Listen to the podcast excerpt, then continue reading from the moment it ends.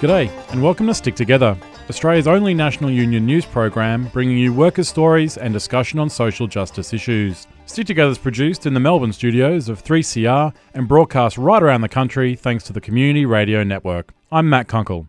This week on the show, we feature the story of two strikes. We speak first with the Secretary of the Sydney branch of the Maritime Union about the mobilisation of workers in Sydney this week, before crossing to Melbourne, where we speak with early childhood educator and President of the Victorian branch of United Voice about their intentions to walk off the job in support of their demands for equal pay.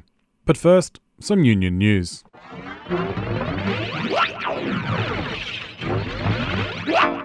New Prime Minister Scott Morrison threatened the CFM MEU with deregistration this week, responding to a tweet by John Setka, the Victorian Secretary of the Construction and General Division of that union. The now deleted tweet had a special Father's Day message for the new head of the ABCC, Stephen McBurney, and included a picture of John's children holding a sign with some colourful language. The crux of Setka's message was that the ABCC should spend more time chasing actual criminals instead of busting unions, a message most unionists would strongly agree with. Scott Morrison, however, in a series of interviews with right wing shock jocks, decried the involvement of children in such a protest, saying that it was the straw that broke the camel's back. In an interview with Alan Jones, Morrison said that involving children in this way was one of the ugliest things he'd seen. This is the very same Alan Jones who just two weeks ago used the N word to describe a federal politician during the Liberal leadership debacle. But the hypocrisy of the Prime Minister is also clearly on show. During his time as Immigration Minister, Scott Morrison locked children in offshore detention prisons, denying them proper medical treatment,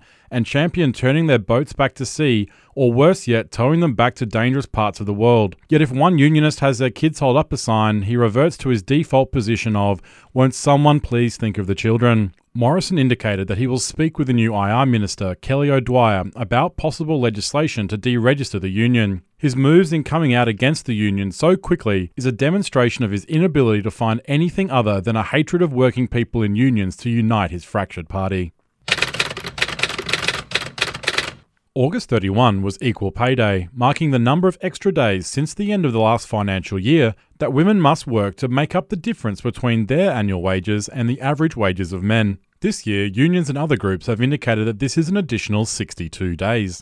Analysis of the latest statistics on average weekly earnings, conducted by the Workplace Gender Equality Agency, suggests that the national gender pay gap is 14.6% for full time employees. This is a difference of $244.80 per week. While $245 a week is bad enough, the gender pay gap is most pronounced in the medical sector, where women are earning up to $300,000 a year less than their male counterparts in some occupations like cardiologists and neuroscientists. The gender pay gap not only has immediate effects, but exacerbates the growing divide in the superannuation savings of men and women. Time out of the workforce and significantly lower ongoing earnings is seeing women retire with on average $113,000 less than men, which, among other social challenges, is leading to women over 55 being the fastest growing demographic reporting housing insecurity and homelessness. While the results reflect the lowest gender pay gap in 20 years, the fact that women must work on average an additional two months just to catch up to the average earnings of men is nothing to celebrate. The indefinite strike by West Australian workers at aluminium multinational Alcoa is entering its fifth week. The workers are striking after 21 months of negotiations with the company failed to secure a new agreement. The roughly 1,600 workers work across three different refineries and two bauxite mines. Regular listeners may remember that Alcoa was at the centre of another large dispute over the MV Portland, which was the ship that transported alumina from the operations in the west to the aluminium smelter in Victoria. When they replaced Australian seafarers on the MV Portland with lower paid international seafarers, it led to the longest ever sit in strike and occupation of a vessel in Australian history. This time, Alcoa have adopted what is becoming the preferred strategy of militant bosses and has applied to terminate the enterprise agreement threatening workers with a return to minimum paying conditions of the award, wiping away decades of union struggle. A large crowd of workers descended on the West Australian offices of Alcoa last week, demanding that the company return to the table and drop its attempts to terminate the agreement. But the company is so far refusing, instead, seeking to wait until its most recent offer is voted on by members in a ballot, the results of which are scheduled to be announced on Thursday, the 6th of September. The battle is a significant one for the Australian Workers' Union, with the 1,600 workers at these sites representing more than one in five of the union's entire membership in that state. ACTU Secretary Sally McManus visited the sites last week, pledging the ACTU's support for their campaign. A call for solidarity and financial support has gone out to union members all across the country. If you'd like to donate, head to www.australianunions.org.au and follow the links to the fund. The Australian Education Union are stepping up their campaign against the federal Liberal government and have launched a week of action, warning Prime Minister Morrison and Education Minister Dan Tehan not to do special deals over Catholic school funding. The union's campaign will target 18 marginal seats around the country, including the Queensland seat of Dickson, where recent Liberal leadership contender Peter Dutton holds the seat on a margin of less than 2%. Activists will take to public school gates, speaking to parents and raising awareness about the issues, and there's also been a significant spend on billboard advertising in targeted areas. The Catholic schooling sector is also putting pressure on the government, complaining that it should restore the funding cut in the previous budget. Both public and Catholic schools, however, are united on the need for more funding to education generally, with more than $1.9 billion cut from the forward estimates in the last budget. The difficult political question for the federal government to answer will be who gets what and when. No doubt we'll hear more about it in the lead up to the next election. In international news, New Zealand's bus drivers, working for a number of different companies, have gone on strike, picketing depots all around the nation. Action has been escalating over the past month as bus drivers raise issues similar to those at the centre of Victoria's recent bus disputes. Drivers are organising against very long hours, poor workplace safety, and low wages. Drivers at company GoBus have made further complaints that amenities for drivers in one depot are so bad that some drivers are forced to use buckets for toilets. While the strike saw 22 different bus routes in Auckland cancelled, services in Hamilton were continued by the use of scab labour, including GoBus's CEO and other senior management. Further industrial action is likely, and you can follow their campaign by searching for it on Facebook. Just look for Bus Fair. That's fair, spelled F A I R. You're listening to Stick Together Workers' Stories and Union News.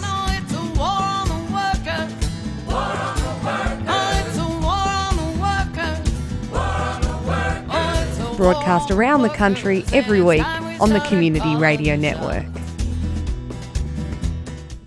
Thousands of workers are set to hit the streets of Sydney on Thursday, the 6th of September, after several unions endorsed a rally in support of a number of different demands. Construction and maritime workers have called for large contingents, and while the abolition of the ABCC is peak amongst the demands pursued by the building industry unions, the Maritime Union is promoting the demonstration by focusing on its demand for a right to strike. We spoke with the Secretary of the Sydney branch of the Maritime Union, Paul McAleer, for more. Thanks for joining us, Paul. No worries. You're very welcome. Glad to be talking to you guys down there. I love your program. Oh, thanks. Um, on Thursday, the 6th of September, workers are set to hit the streets of Sydney. Can you give us a bit more detail about what led to this?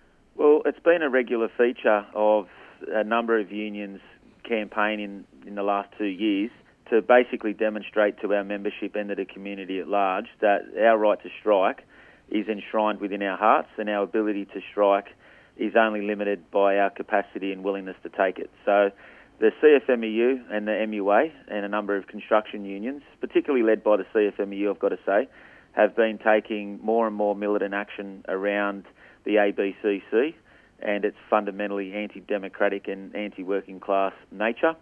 And the MUA have participated and have led a number of our own uh, right to strike campaigns and rallies and protests the union movement is starting to recognise that the legislation and the way that it's crafted is basically limiting our ability to effectively achieve outcomes based on our ability to negotiate. And for many workers who don't have industrial leverage, it's becoming an impossible task.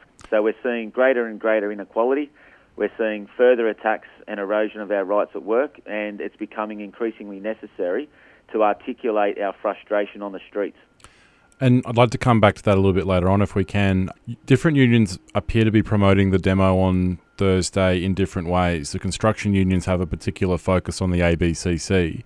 Why are the maritime workers getting involved? Well, because one, they're our comrades, and uh, any workers in struggle, you know, their struggle's our struggle, and where we've had a very long history of working side by side with the construction workers. Construction workers and maritime workers have always defended each other's position no matter what, and will continue to do that into the future. We see the ABCC as fundamentally anti-democratic and anti-working class, and therefore will fight against it anyway.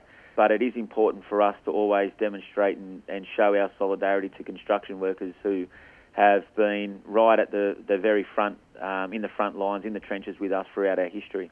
Wage growth is at all time lows. Can you expand on your earlier thoughts about how restrictive laws around industrial action are part of that problem? Well, it, it's complicated in the sense that the nature of the industrial relations system itself is designed to eliminate uh, hostility.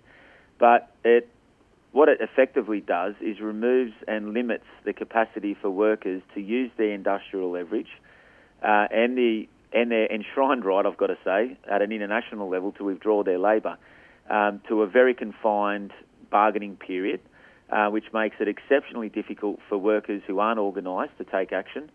Uh, and we've seen, as a consequence of that limitation, um, inequality um, grow and grow and grow. It's, ex- it's exponential growth of inequality that we've seen, and it's absolutely linked to the limit or to the decrease of industrial action taken um, largely since the 1970s. We've seen industrial action plummet and we've seen equality plummet. So we've never seen greater amounts of inequality in our system at the very same time as we've never seen so little action being able to be taken by workers.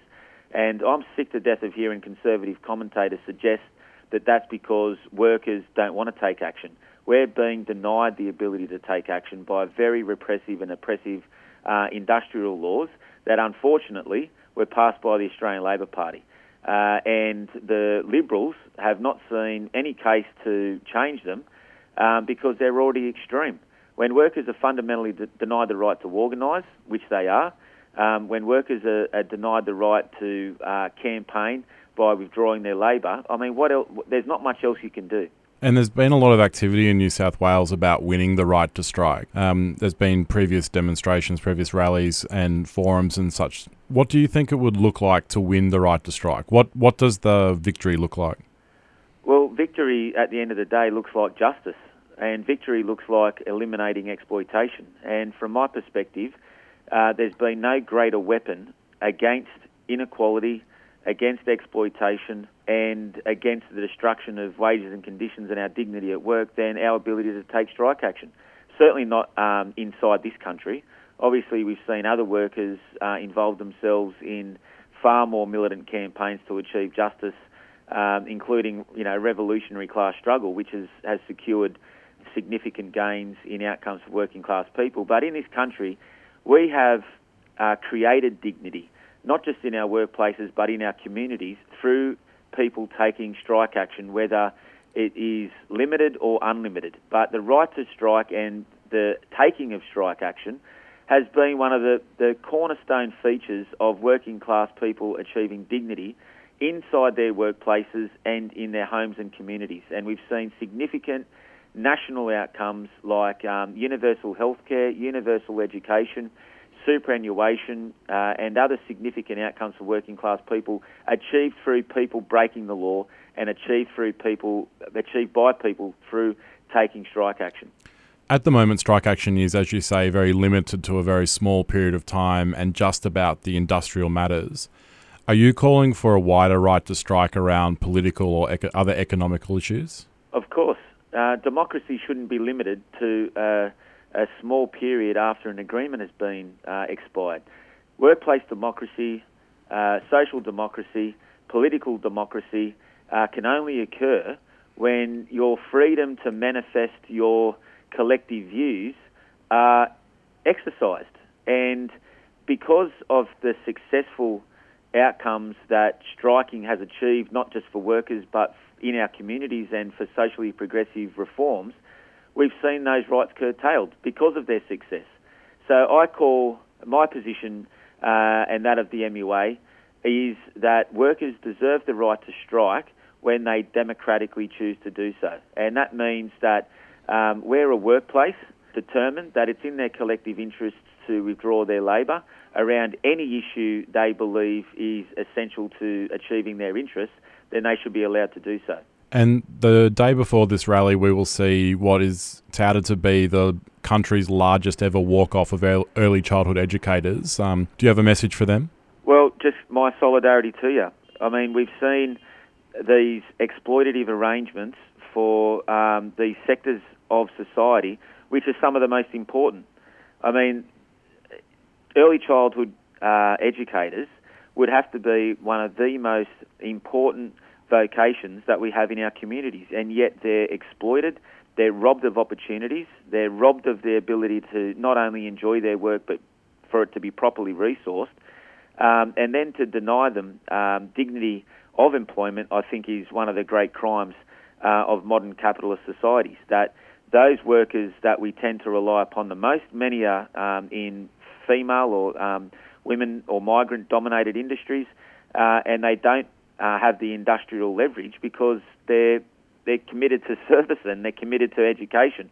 What industrial leverage do they have? So that's been abused by successive governments and successive um, companies, and I think it's a real shame on our society that some of the lowest paid workers in our community have to resort to withdrawing their labour and losing wages um, in order to gain quality of uh, employment, um, to gain resources to carry out their work effectively, uh, and to build conditions at work which justifies the work that they do for the community. And Paul, finally, if people in Sydney want to get down to the rally on Thursday, how do they find it and where is it? Well, it's very, very easy, thankfully. Every train and bus in Sydney basically goes through to Central Station. Uh, we're asking um, workers to get down there for 10.30 um, and it's going to be a wonderful demonstration, I think, um, of working class people coming together in multiple um, different unions, multiple industries, to say that we fundamentally deserve our rights at work, uh, and we're going to fight as hard as is necessary in order to achieve them. Paul, thanks very much for joining us on Stick Together. No worries at all. Thank you very much.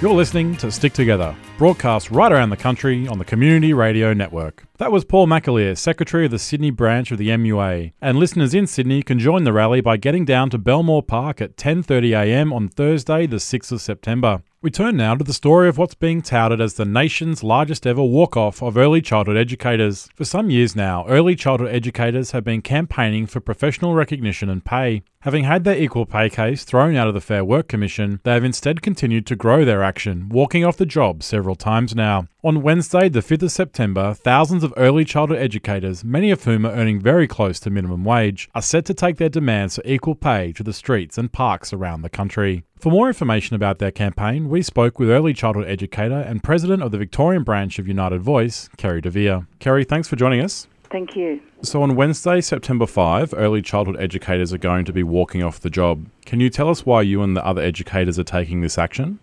Look, we've taken this action before and we're taking it again on September the 5th. And it's to let the government know and to let the community know that this is an important issue, not just for us, but for the future of early childhood education and for the children and families of Australia. That we need quality early childhood education and care delivered to children, and um, educators need to be paid a professional wage to do that important job. And what are the barriers to getting that quality education and care and those increases to pay that you, you want? You know, look, the bottom line is that at the moment, uh, wages are dependent, I suppose, on parents paying fees, and that and has always been an argument about why we are paid so low. But we now realise that the benefit to children for quality early childhood education and care and for educators to be paid properly to deliver this important role, that the government needs to change the way they fund early childhood education and care, and they need to get serious about it being delivered long term and to every child in Australia. So, what are you calling on the government to do? Look, we really want them to recognise that we need to be paid a professional wage. This work we do every day impacts on children. It can change a child's life. It can improve the quality of children's life, and it's the beginning of their education. It's not formal education in the way that the school system is, but it is still educating children and setting them up to be able to step into that education world of schools. And we need professionals there who are paid professionally, and we also need to attract people who want to come into this profession and do the work that is needed for children and families.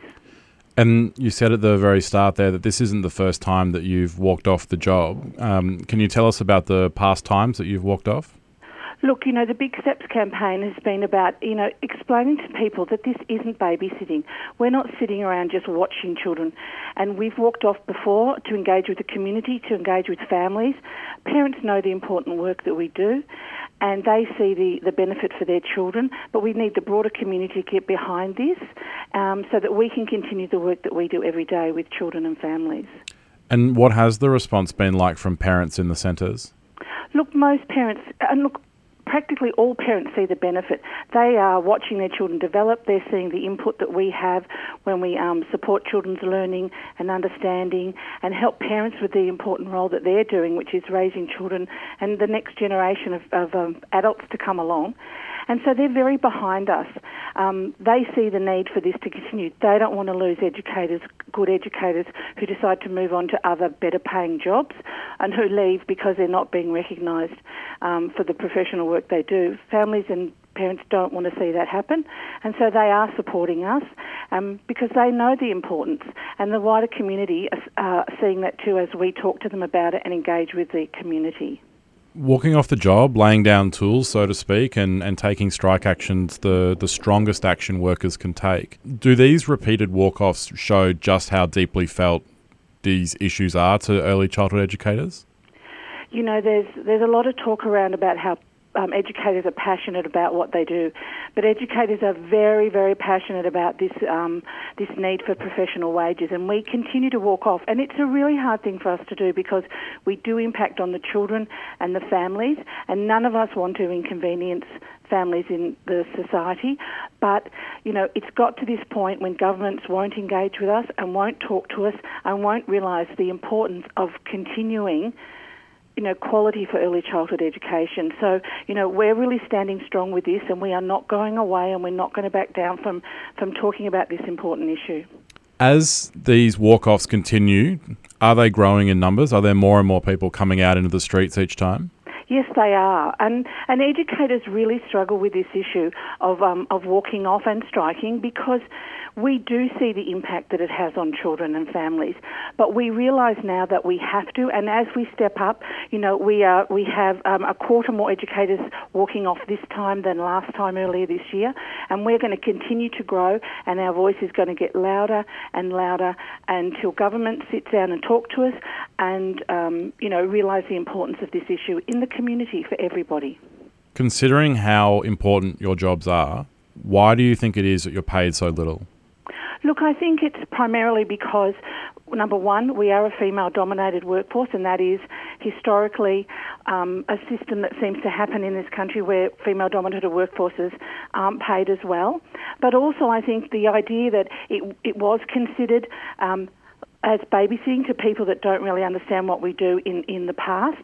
But now there's evidence of the importance of what we do. We have a national quality framework that we work to, and there's no doubting now the importance and the impact we have on children and families. So, um, you know, that's why it's historically been low, but it's now time for quality to continue and to be assured because we are losing too many educators who just decide that there are easier jobs to do for more money. And we've seen that low wages is an issue that's across the sectors at the moment, or low wage growth is across the sectors at the moment. It's part of the ACTU's Change the Rules campaign to give workers the tools and equip them with the ability to to bargain fairly. And one of that one of those tools is the right to strike. What you're doing tomorrow is technically illegal, isn't it? Well, we're actually uh, walk, walking off, so there are. Uh, it's done in consultation, and families are very aware of what's going on, and um, we're not causing any, you know, inc- any sudden inconvenience to people. Um, but this shows how important this is for us because we cannot back down from this important issue. We can't let it just continue on where educators keep absorbing the cost of early childhood education and care through low wages. That just can no longer continue. And also, you know, there are other issues that we know we need um, we need to be challenged, and part of the change the rules also helps with that because in early childhood education, we need industry-wide bargaining to be to be um, a point where we can work together. Because at the moment there are too many single employers that we would have to talk to, and so you know there are lots of issues that we want to be um, discussing and helping solve, make you know find solutions to those problems. And if people want to find out more about the campaign, or if there are early childhood educators out there listening, how can they get involved? Look, I think the best thing you can do is to jump on to the Big Steps website and have a good look at that. But also, in your workforce, you may find you have you, um, Big Steps campaigners there, and um, social media is there. There are Facebook sites that you can look up about big steps in early childhood education and care. And do contact people and find out. And it's more about us sharing our knowledge and also, you know, being a stronger voice together. All right, and finally, last September, when you walked off, you had a message for the then Prime Minister Malcolm Turnbull. You said that he needed to fix these issues or that you'd be coming for his job. The Prime Minister has changed. Um, has your message changed for the new Prime Minister? No, it hasn't, because we, we realise that this government needs to sit down with us and solve this problem together. And it doesn't matter who's in government, they need to fix this problem because it impacts on children, families, and educators. And we're not coming for jobs as much as we are coming to change the system. Kerry DeVere, thanks very much for joining us on Stick Together. Okay, thank you very much, Matt. Well, that's all we have time for this week on the show. Thanks to Paul and Kerry for joining us. Listeners in Melbourne can join the early childhood educators at Fed Square at 4pm on Wednesday, the 5th of September. Or for other centres or just more information about their campaign, head to www.bigsteps.org.au. Also, another reminder that if you're listening in Sydney, you can join the mobilisation on Thursday, the 6th of September by getting yourself down to Belmore Park at 10.30am. Stick Together is produced in the Melbourne studios of 3CR with the financial assistance of the Community Broadcasting Foundation. You can do your part to keep workers' stories on the air by calling your local community radio station and subscribing today. If you want to get in touch with the producers of this show, you can call us on 03 9419 8377 or email us at sticktogether3cr at gmail.com. You can also find us on Facebook. Just search for Stick Together Program. Let us know what you think of the show. We always love to get your feedback. The podcast of this show and other recent episodes can be found by heading over to www.3cr.org.au forward slash stick together. And finally, remember wherever you are, whatever you do, there is a union for you. My name's Matt Kunkel. Until next time, stick together.